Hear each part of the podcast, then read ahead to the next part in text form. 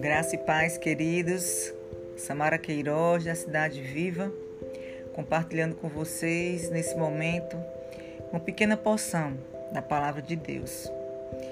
E hoje eu vou falar com vocês do sábado de Aleluia, que foi o momento logo após o cair da tarde do dia que Jesus deu seu último respirar na cruz.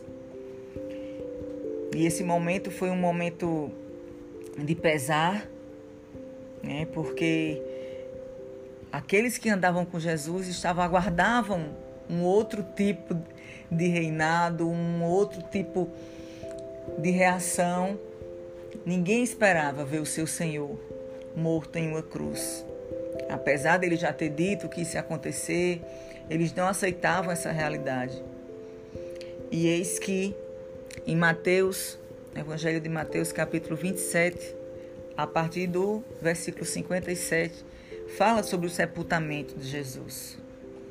Ao cair da tarde, chegou um homem rico de Arimateia, chamado José, que se tornara discípulo de Jesus. Dirigindo-se a Pilatos, pediu o corpo de Jesus e Pilatos ordenou que lhe fosse entregue.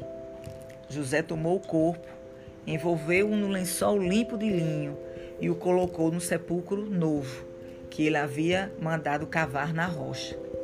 E fazendo rolar uma grande pedra sobre a entrada do sepulcro, retirou-se. Maria Madalena e a outra Maria estavam assentadas ali, em frente ao sepulcro.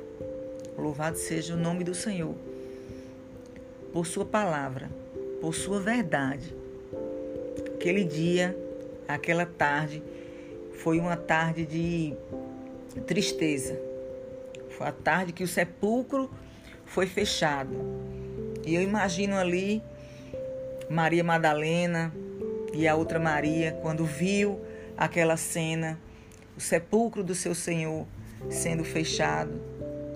Que tristeza no coração delas. O que passava no coração delas, um certo desapontamento.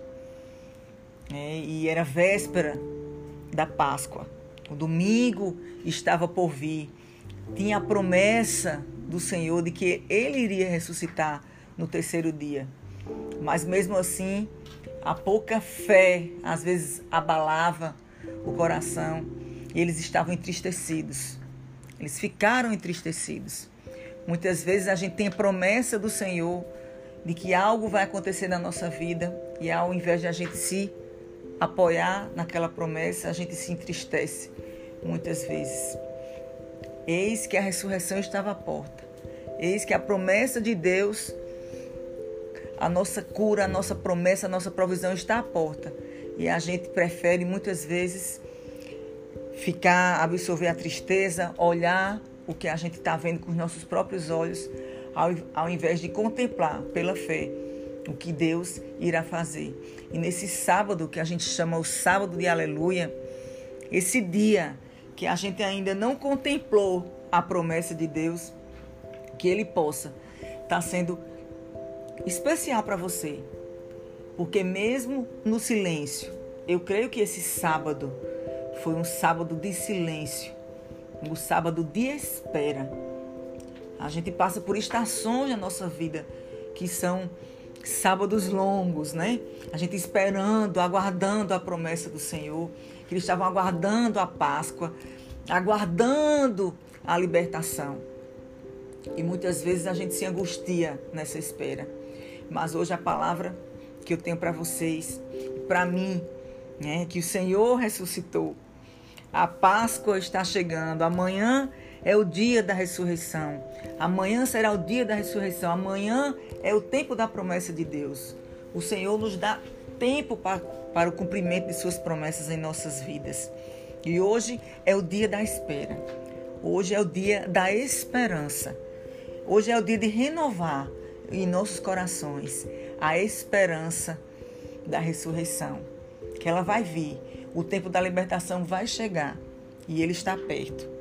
Louvado e exaltado seja o nome do Senhor, porque o sepulcro foi fechado, mas ele também será aberto.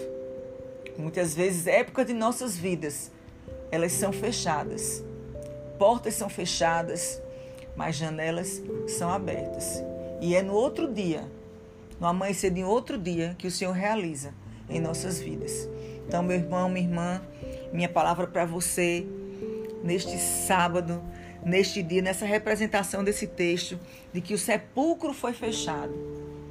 Não sei se na sua vida você está vivendo esse momento de sepulcro fechado. Mas o que eu tenho para te dizer é que Jesus ressuscitou. A pedra sairá do caminho e ele vai cumprir o que ele prometeu, porque a ressurreição está à porta e ela vai acontecer. Que o Senhor te abençoe, que crave essa certeza no seu coração de que essa pedra sairá e é o Senhor mesmo que vai fazer essa obra pelo poder dele, que ele é poderoso para fazer infinitamente mais do que pedimos ou pensamos, segundo o seu poder. Que ele te abençoe nesse dia poderosamente, em nome de Jesus. Um grande abraço.